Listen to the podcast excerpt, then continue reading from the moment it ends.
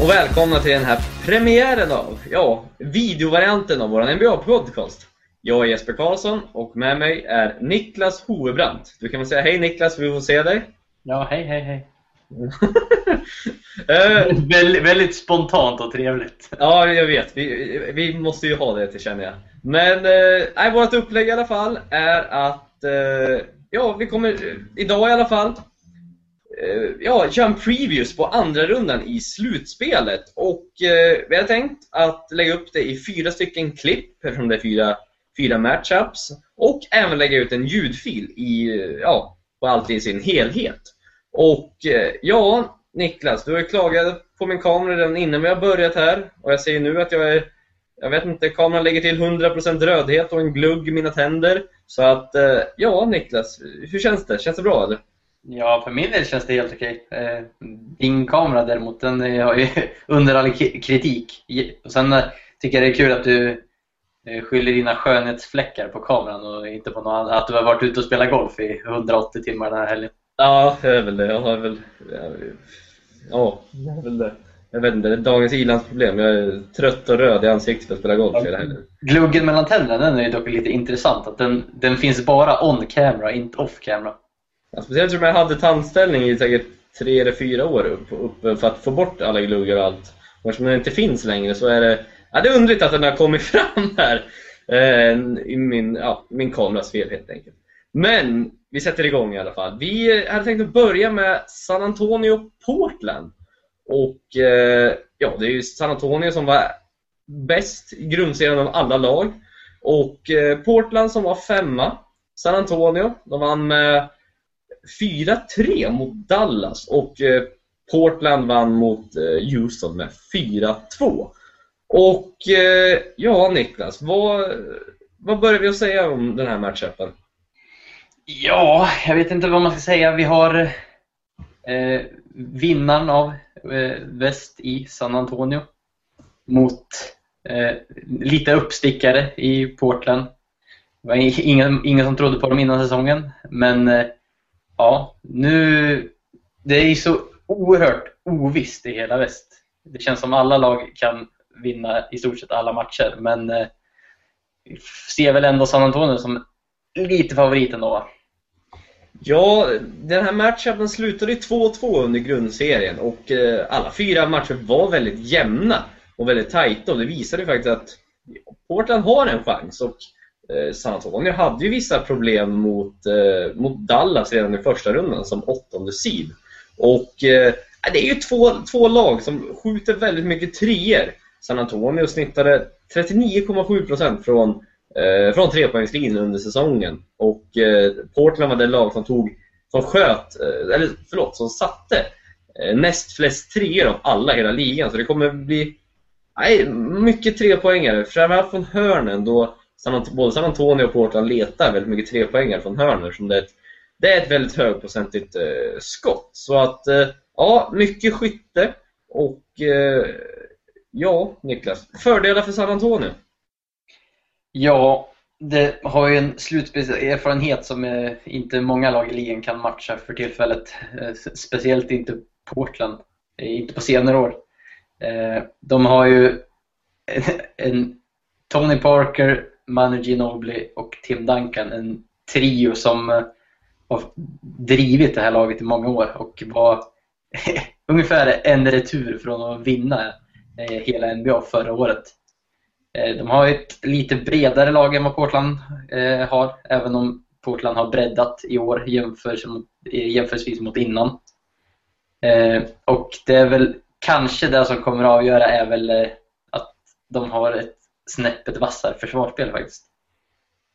Ja, varken, Gold, eller varken, Golden State, varken Houston eller Portland har väl egentligen varit kända för att ha ett särskilt bra försvar. De är ju båda väldigt spektakulära rent eller offensivt. Och eh, ja, defensiven är väl inte deras eh, starka sida. Och San Antonio har ett bra försvar. Det är eh, talat om det tidigare, Greg Popovich, hela hans system. Och eh, alla i San Antonio, det är, tvåvägsspelare med Kawhi Leonard, Thiago Splitter, Tim Duncan, även Danny Green och ja, till viss del Tony Parker. Och eh, ja, jag tror Portland kan få det lite tuffare då med just den här rutinen, det här väldigt bra försvar som, eh, som San Antonio har. Och Ginobili har haft lite problem under grundserien, har det sett ut som, ut som i alla fall. Men nu visar han verkligen här i de sista matcherna att nej, det finns faktiskt en del krut kvar i gubben. Han är 36 år nu.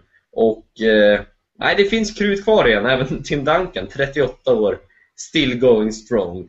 Och eh, ja, de har ju fyra, Tim Duncan har vunnit fyra ringar och eh, Manjanobi och Tony Parker tre. Så att nej, det finns väldigt stor rutin här. De, eh, som vi såg i grundserien, ska ju vara det bästa laget på papper och allt där. Och ja, San, inte San Antonio, Portland kommer nog få väldigt stora problem mot San Antonio. Har du mer att tillägga om San Antonio? Nej, jag tycker vi fick in dem rätt bra. Eh, det är ju spännande att de hade att det var 4-3 eh, eh, mot Dallas. Det var många som trodde att de skulle springa ifrån lite lättare än att ta det till sju matcher. Är det lite svaghetstecken kanske? Ja, du, du, kan ju se det på två håll. Du kan ju se det som att det är ett väldigt eh, ett starkt... Erfarenheten visar verkligen att ja, när det väl betydde någonting, ja, då visar de vem som var det bästa laget. Så ja, att, de, eh, de, vann, de vann ganska stort i match 7 kan vi ju tala om. Ja, och därför... Ja, det är, hela första rundan har ju varit helt galen egentligen. Det har ju varit eh, massa rekord som slagits under första rundan. Det har varit bland de mest spännande första rundorna någonsin. Så att det är inte, det är inte helt överraskande att, eh, ja, det var ju all, alla matchups var ju så här. Ja, mer eller mindre. Ska vi, ska vi dra några rekord som sattes i första rundan? Ja, dra dem lite snabbt. Det var väldigt spännande att se faktiskt. Ja, vi har eh, flest antal eh, övertids, raka övertidsmatcher i en serie. Eh, fyra stycken. Vi hade fyra raka overtimes mellan eh, Memphis och Oklahoma i den serien. Det har aldrig, aldrig hänt förut. Vi har mest Game 7 alltså flest eh, avgörande match 7 alltså, i, i, en och samma runda, som är 5. Vi har mest overtimes liksom, eh, overall i en runda, som är 8. Vi har flest matcher som, är, som slutar med en skillnad med 5 poäng eller mindre. Och hela 21 matcher av hur många räknar vi? Trodde vi 50 matcher spelades. Ja, precis. Så att 21, 21 av dem eh, bestämdes alltså på, med 5 poäng eller mindre. Och sen hade vi faktiskt att eh, vi hade 23 bortavinster i, i första rundan, och vilket eh, aldrig har hänt förut. Nej, det var en otroligt spännande runda, första rundan. Det var askul att se helt enkelt. Man eh, försökte se, en, kanske inte hela matchen, men i alla fall en kondens game dagen efter och eh, även satt uppe till ett på natten för att se ja, första halvlek i första matchen innan man somnade. Och eh, nej, det var riktigt kul att titta på faktiskt. Eh, spännande, har hänt väldigt mycket och eh, kan bara, kan, jag, ser, jag höll på att det kan bara bli bättre i andra rundan men det känns som det kommer bli en, även en väldigt bra andra runda. Men vi går vidare till Portland och tittar lite på fördelar för dem. Så är det ju det är ju, de har ju sina två stjärnor. Det är ju Damien Lillard och LaMarcus Aldridge. Och ja, LaMarcus Aldridge inledde ju den här rundan helt, helt fantastiskt bra. Han hade 46 poäng och eh, eh var det 41 poäng i andra matchen. Ja, det var helt, helt galet vilka stats han hade. Och tillsammans med Damien Lillard så, nej, de har spelat ut Houston. Ja, det har varit en oerhört en av de mer eh, intressanta serierna att faktiskt titta på. Det, kan, det kunde svänga eh, rätt rejält mellan, eh, mellan Houston och Portland. Det var ju lite som vi sa, det är inga, inga lag som är kända för defensiven utan de, de körde på ganska, ganska offensivt båda lagen. Och ja, se Lillards buzzerbeater, den, den är helt okej. Okay. Lillard är en riktig klatschspelare nu för tiden. Och sen eh, ja, en Lamarcus Aldridge som har varit otroligt bra hela säsongen och ja, han verkar ta med sig det här in till slutspelet också.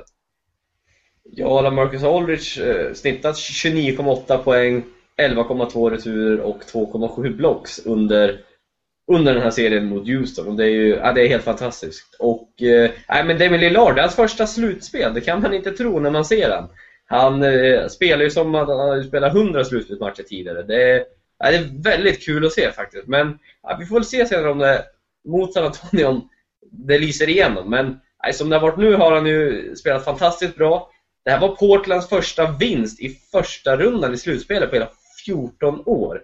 Så att, ja, staden Portland är just nu väldigt glada för den här vinsten. Och ja, jag tror de känner att de har en chans att, eh, att slå San Antonio. De har ju tagit in Robin Lopez eh, till den här säsongen. Och det, är ju framförallt för att LaMarcus Aldridge ska få vila lite i defensiven. Att Robin Lopez ska vakta motståndarens bästa, ja, eh, bästa offensiva vapen eh, av, av de big men. Ja, nu blir det mycket svengelska, men så får det bli.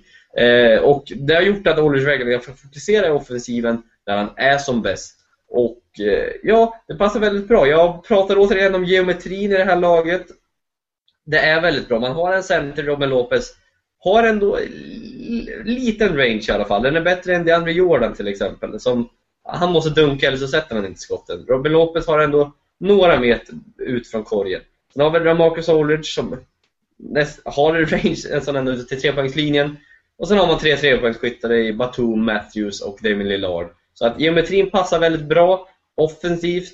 Så att eh, de har flera spelare som kan bli väldigt heta från trepoängslinjen. Som till exempel Wesley Matthews och Nicholas Batum. Ja, eh, Portland, jag skulle ju vilja se dem i en, eh, i en conference final, men eh, det är, där, det är många lag som man vill se det från väst, men som inte kan ta sig dit. Jag hade gärna sett Houston spela vidare också, men eh, ja, eh, som sagt, vi tror väl ändå på San Antonio i slutändan. Ska vi säga att de tar dem det på sex matcher kanske? Ja, jag tror vi, vi, vi är väldigt tråkiga eftersom vi håller med varandra väldigt ofta när det gäller sånt här. Men jag tror att sex matcher är, känns rimligt. De kommer inte vara helt lätt. Kanske nästan i sju matcher. Det, vi får se. Men det, ja, sex eller sju matcher. Men vi kommer överens om i alla fall att eh, San Antonio kommer vinna den här serien.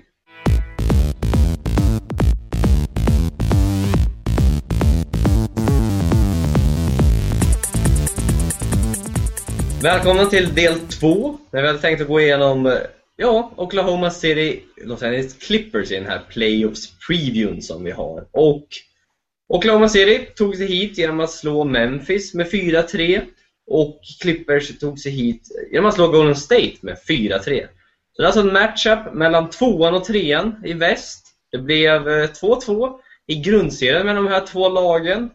Och eh, ja, det är ju en match med, som har två tydliga stjärnor i varje lag, Niklas. Ja, eh, Tybo Cephalosha och Henrik Perkins och eh, Jared Dudley och Reggie Bullock, eller vilka, vilka syftar du på? Eh, ja, och jag vet, ja, de. Jag vet inte, jag, jag var inte beredd på den där riktigt här men... Jag, jag ber om ursäkt, nu, nu jag... jag kom lite ur rytm här nu. Men... Jag, jag menar såklart i Oklahoma, Kevin Durant och Russell Westbrook. Och i Clippers såklart Chris Paul och Blake Griffin. Är du nöjd nu? Jag är nöjd vad du, vad du har sagt. Du förstod vilka jag menar i alla fall. Det var ju, var ju tur det. Men, eh, nej, men om vi börjar med Oklahoma, Oklahoma City. Vilka fördelar de har så är det ju att ja, de har ju troligtvis ligans MVP i år i Kevin Durant och eh, Clippers saknar väl kanske riktigt en, en försvarare som som kan vakta honom. Man har Matt Barnes som är en, har varit känd för att vara en bra försvarare, men ja, han är väl han är en okej okay försvarare helt enkelt, men inte tillräckligt bra för att stoppa Kevin Durant. Memphis hade Tony Allen och skapade lite problem för Kevin Durant. Och eh, ja, Kevin Durant har ju kallats nu Mr Unreliable, för att han har inte riktigt Eh, Eh, presterat så bra i slutspelet som man, eh, som man kanske vill. Vill ha ut av en superstjärna som honom. Men om man tittar på eh, hans stats så poängmässigt ser det ju bra ut. Men om man tittar på procenten så ser det inte riktigt lika bra ut. Nej, han, han, han ligger lite efter i points per game och assist per game jämfört med säsongen. Men han snittar ju bara, inom citattecken, för att vara Kevin Durant den här säsongen så snittar han bara 32% från trepoängslinjen och 44% från golvet. Vilket är en klar minskning från, eh, från eh, säsongen eh, i sin helhet. Ja, han var ju, jag tror han var och nosade på 50, 40, 90, eh, alltså 50% från field goal, 40% från... nej, jo, 40% från trepoängslinjen och 90% från straffkastlinjen. Och eh, ja, tappat lite. Russell Westbrook har ju även han. Han skjuter 23% från eh, trepoängslinjen och 38% från golvet. Snittar ändå väldigt mycket poäng, leder laget vid retur och assist. Men som sagt, skjuter väldigt dåligt från eh, rent procentuellt. Och det var ju Memphis försvar som verkligen fick ner det. Men om vi tittar mer så är det ju, de har ju Russell Westbrook, visst. Eh, han har haft problem. Men då han möter nu en Chris Paul som har varit skadad, eh, är skadad i både ben, arm, huvud och knä höll jag på att säga. Men han har ljumsproblem, han har en tumproblem, han har haft ont i axeln. Eh, han är väldigt sliten, Chris Paul. Och sen kan då vakta Russell Westbrook, som är ligans, ja, han är ligans mest atletiska point guard. Och det går, han är otroligt snabb, otroligt kvick. Och Chris Paul kommer ha problem att, eh, att vakta Chris Paul. Att, förlåt, att värva Russell Westbrook.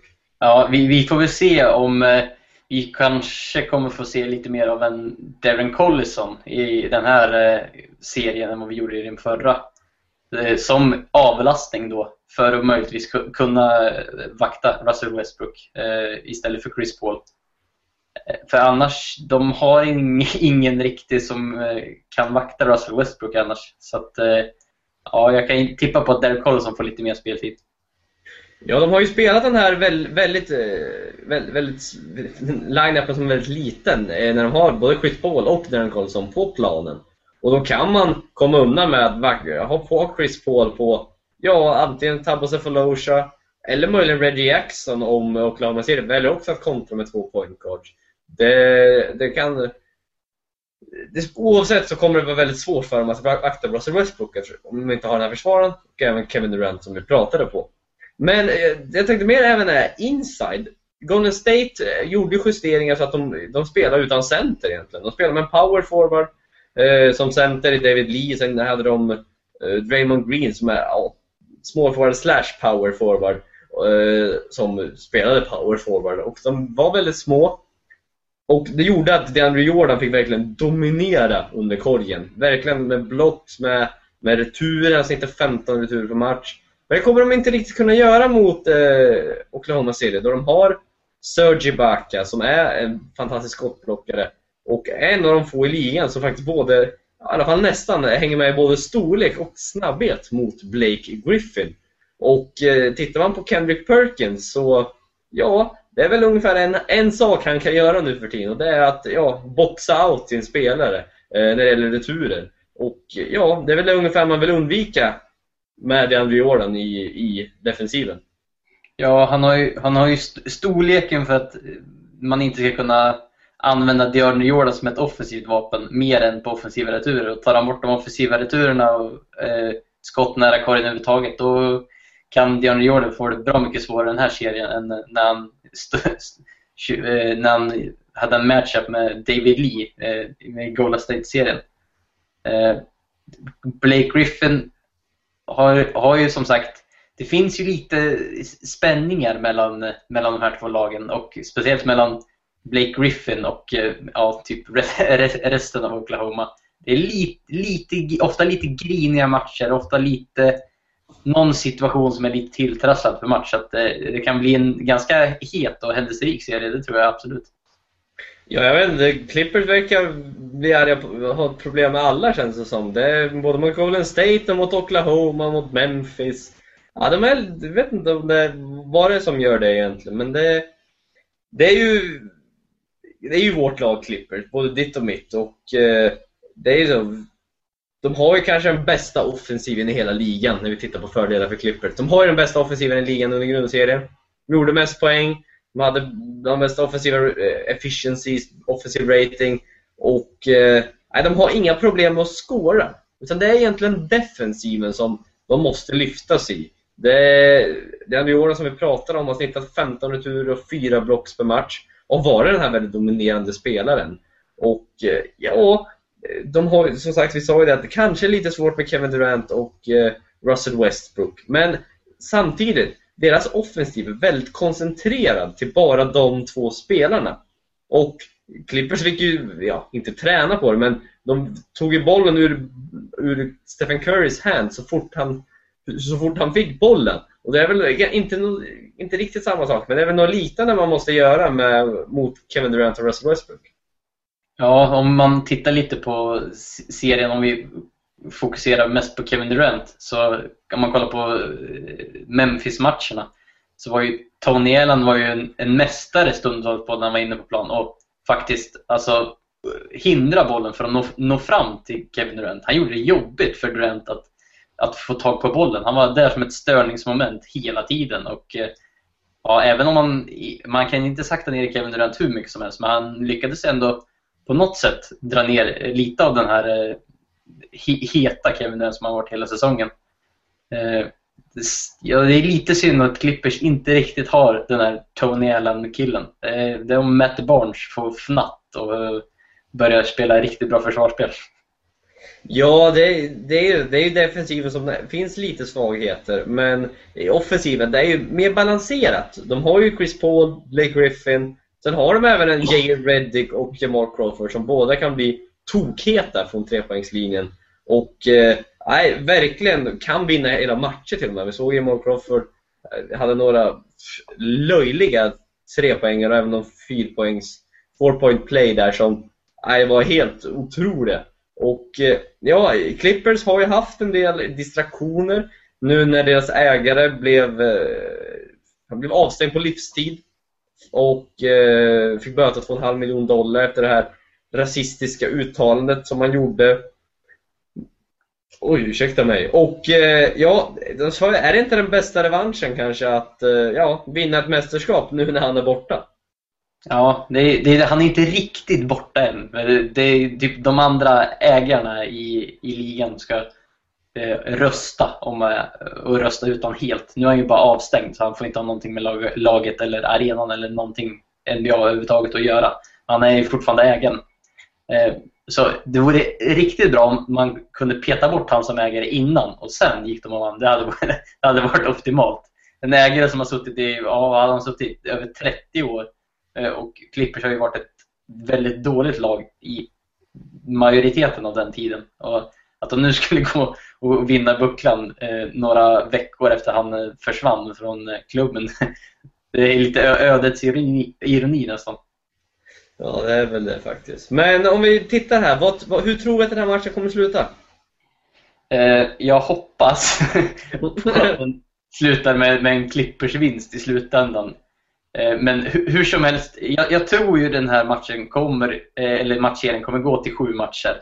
Jag har svårt att se att något av lagen skulle kunna vinna det innan. Eh, hjärtat säger att Clippers vinner, vinner den. Eh, hjärnan säger att nog att Kevin Durant och Russell Westbrook blir lite för svåra att stoppa. Det, det, det gör ju lite ont att säga emot sig själv och sin egna, sitt eget lag, men man ska även vara realistisk, tyvärr. Så att, eh, där har vi våra predictions för matchen mellan Golden State och, nej, förlåt, matchen mellan Los Angeles Clippers och Oklahoma City.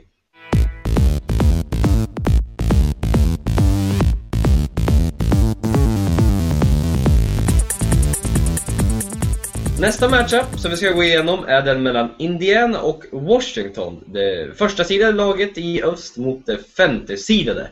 Och Indiana tog sig hit genom att vinna 4-3 mot Atlanta. Och Washington tog sig hit genom att vinna mot Chicago med 4-1. I grundserien slutade det 2-1 till Indiana i matcher. Men eh, ja, Niklas. Indiana ser ut att ha, ha lite, haft lite problem både i slutet av grundserien och nu här i början av slutspelet. Ja, det, stundtals har det varit riktigt dåligt om jag, om jag får säga det. Eh, de hade stora problem mot åttondesidade Atlanta i, i första rundan. Eh, låg, låg väl under eh, i matchserien och vände till slut och, och vann i ett Game 7 som var i, i och för sig ganska komfortabel men eh, de hade väldigt stora problem väldigt långt in i den här matchserien. Och eh, ja, vi har ju pratat om det förut. Roy Hibbert här, han, eh, han är en, en hygglig kille men han, han, är, han spelar inte så bra basket just nu. Nej, han har... Eh, han snittar väl... Jag vet inte, han gjorde ett par matcher, han gjorde noll poäng. Han eh, gjorde inte denna poäng ett par matcher mot Atlanta. Och ett Atlanta som, som saknar Al Horford. Och, eh, nej men det var ju det. Roy Hibbert hade problem mot Atlanta för de hade spelade både Mike Scott och, nu har jag tappat, Pero Antic som center, som en stretch five. Det gjorde att, ja, Roy Hibbert var tvungen att jobba sig ut mer mot trepoängslinjen och kunde inte hänga under korgen, hänga under korgen, skydda korgen, som man är van vid, vid den här stora centern som blockar skott, det här ankaret. Och Det gjorde att han blev väldigt obekväm. Det gjorde att Indiana fick göra vissa förändringar. Men ja, i sista matchen vaknade han väl till liv lite grann. Det är väldigt, eh, ta i lite grann kanske. Han gjorde väl 13 poäng, tog 7 returer. Fem blocks är bra. Men ja, fördelen för Indiana nu inför nästa omgång här mot Washington är att Washington kommer spela med mer traditionell center. De kommer spela med Marcin Gortat som center. Och han har absolut inte den här rangen som Mike Scott och Perantic har. Så att Roy Hibbert kommer troligtvis komma tillbaka lite mer till sitt vanliga jag än, äh, än vad vi har sett tidigare i alla fall. Ja, och vad menar du med hans vanliga jag? Är det Roy Hibbert after All-Star break? För då blir det fan inte mycket bättre än sådär. I och för sig inte, men eh, gamla jag känner jag förra året slut, förra årets slutspel. Det är hans gamla. Vi kanske kommer att få se ja, liten, liten glimt av honom i alla fall. Och eh, ja, vi, eh, det är väl det enda, känns som det är lite enda positiva för Indiana just nu. I och för sig, de har ju ett roster som nästan är kapabel till att vinna till ett mästerskap när det stämmer bra. Eftersom de är så duktiga defensivt. Paul George tillsammans med Roy Hibbert, väldigt bra försvarare. David West, Lance Stevenson, helt okej okay försvarare. George Hill, det är ett väldigt bra lag. Och man har Luis Scola, Ian Mahimi off the bench de är kapabla när de spelar som bäst. Det såg vi. De är ju, var ju bäst i öst av alla. Och trots, trots deras problem kanske de sista 15 matcherna under grundserien. Så det finns väldigt mycket talang i det här laget. Vi får se om eh, Frank Vogel kan vända på det här, hitta någon bra taktik så att, så att det kommer att funka helt enkelt. Men om vi går vidare till Washington, Niklas? Uh, ja, vi har ju en, eh, en, en lite otippat att de vann på fem matcher. Uh, många hade ändå tippat att uh, Washington skulle vinna, vinna serien mot Chicago, men inte så enkelt som de gjorde.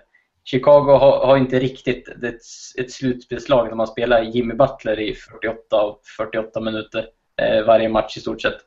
Men eh, John Wall eh, ser allt mer stabil ut, bättre och bättre. Våran, våran personliga favorit Bradley Beal eh, har gjort det bra. Eh, Trevor Ariza, han blandar och ger, men när, han, när han är het och eh, spelar ordentligt, då, då är det en rätt trevlig small forward att ha, både, både offensivt och defensivt.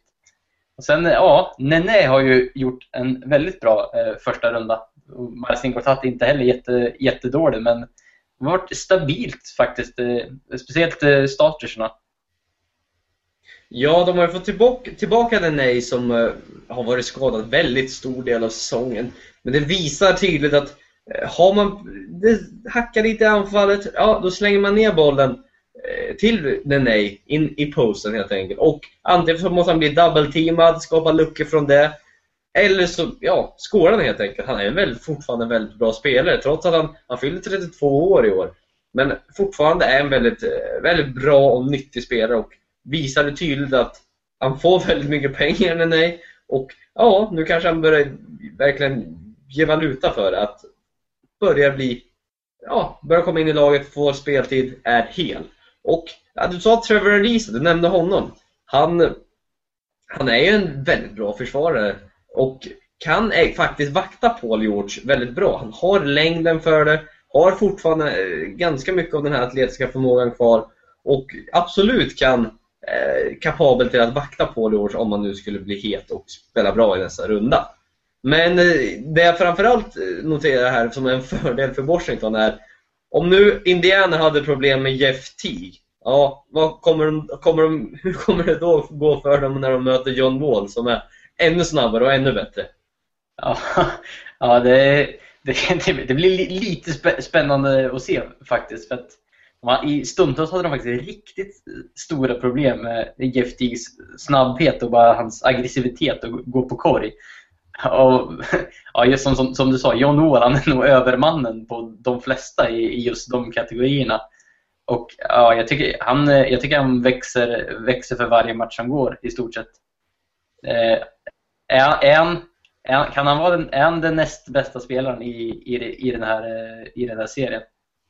Ja, han är nog det bakom Paul George och eh, Washington har ju den kanske den bästa unga backcourten i hela ligan och inom ett par år kommer de troligtvis ha den bästa backcourten i hela ligan. Och eh, det kommer bli väldigt, jag tror Washington har en väldigt ljus framtid. Trots att vi pratade om det precis att eh, de har ju tre, de har ju slösat tre stycken topp 6 picks de senaste ja, fem åren, sedan 2009.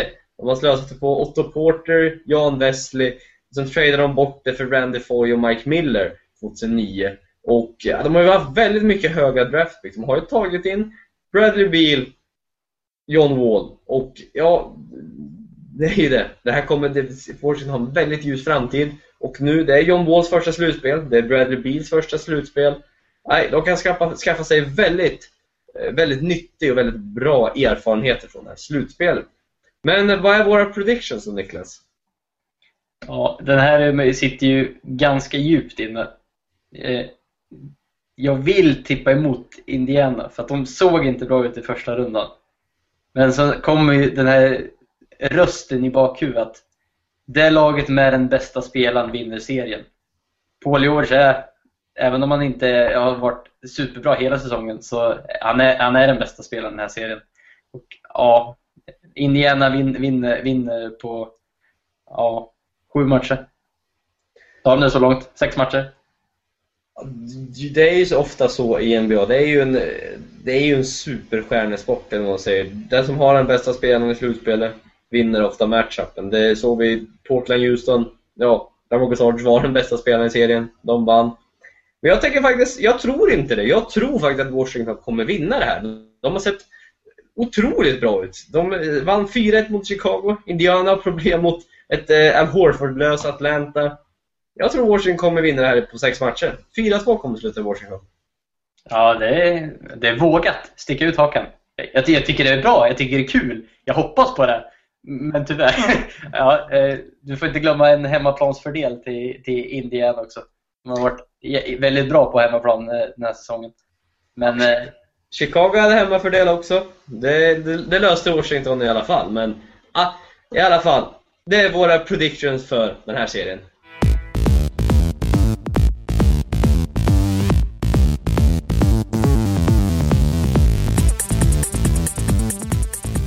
Den sista matchupen som jag tänkte gå igenom är den mellan Brooklyn Nets och Miami Heat. Och Miami Heat tog sig hit genom att slå Charlotte i fyra raka matcher. Eh, och Brooklyn vann över Toronto med 4-3 matcher efter en väldigt, väldigt spännande Game 7. Och eh, ja, grundserien slutade faktiskt 4-0 till Brooklyn. De vann alla fyra matcher eh, i grundserien och Nej, det, de, det var de enda som gjorde det kan jag meddela mot, eh, eh mot Miami. Och eh, Miami som rena mästare sedan två år i rad. Och eh, Niklas, vad, vad har du att säga? Ja, vi kan väl säga att de tog sig igenom den eh, tråkigaste matchupen, eller matchserien hittills i slutspelet. Slog eh, ett ganska uddlöst Charlotte eh, när de saknade en hel Al Jefferson i fyra raka matcher och eh, ja, de har, har väl troligtvis vilat sig till någon slags eh, form nu. Eh, medan Brooklyn har spelat en väldigt intensiv, en väldigt spännande, en väldigt bra serie mot ett Toronto. Och jag kan ju säga att jag satt och hoppade in i det sista på att Toronto skulle, skulle vända Game 7. Det var ju oerhört nära. Eh, jag tyck, tyckte Toronto nästan förtjänade att, att gå vidare. Men eh, nu står Brooklyn här. De har tonvis med slutspelserfarenhet. Och eh, ja, 4-0 i grundserien. Det, är det något annat lag som det hade talat så här mycket för att möta Miami Heat i, i den andra rundan?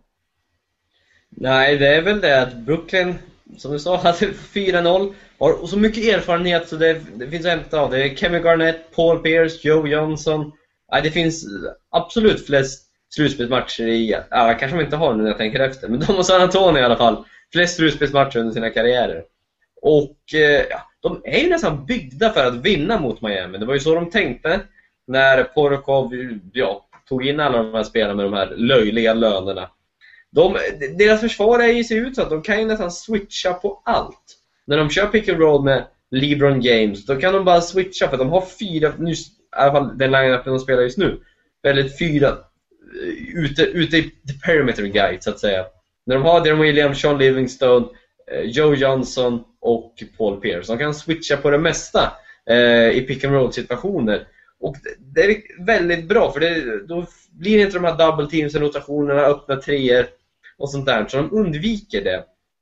Och det tror jag det är väldigt, väldigt fördel eh, för Brooklyn rent defensivt. Och ja, med den här erfarenheten, du måste skapa problem för andra lag. Det, det är bara så. Och ja, visst, nu har Miami fått vilat eh, ett antal dagar här som de vann i fyra raka och eh, Brooklyn fick kämpa in i det sista. Men hur hela Dwayne Wade har inte riktigt varit så hel under säsongen och det är frågan om han om han har hunnit bli hel än. Ja, det är hans e, evigt kroniska eh, onda knän som han eh, har, har, dragits med nu. Eh, han har, har, har, ju spelat sparsamt hela säsongen, speciellt i, i slutet och eh, ja, det, var nog, det var nog rätt bra eh, att han har fått vila de här och eh, det krävs nog nästan att han, han sätter fart lite och, och är den Dwayne Wade eh, som vi, som vi känner igen. För att ja, de kan få det, kan få det tufft annars. Eh, sen eh, tror jag att LeBron James har nog en växel till att lägga i, om inte än fler. Han gick inte, inte jättehög varv. Han spelade jättebra mot Charlotte, men han, jag tror inte han gick på högvarv eh, alls. Eh, det, det, det, finns mycket som talar, talar i båda riktningarna. Ja, men ändå, Miami, de är regerande mästare. De är ett högre sida en ranking. De, de har den bästa spelaren i världen, trots att han inte kommer vinna MVP. Men eh, LeBron James, man vet, han är den bästa spelaren i världen helt enkelt. Och ja, de har ett fantastiskt lag. Det visar de, som du sa, vunnit fyra raka mot Charlotte. Och ja, tänker man efter så är det nästan så att James, Wade och Bosch är de tre bästa spelarna i den här serien. Jag vet inte riktigt vem eh, i Brooklyn som ska vara bättre än någon av dem igen. Eller vad tycker ja, du? Det är, det är möjligt.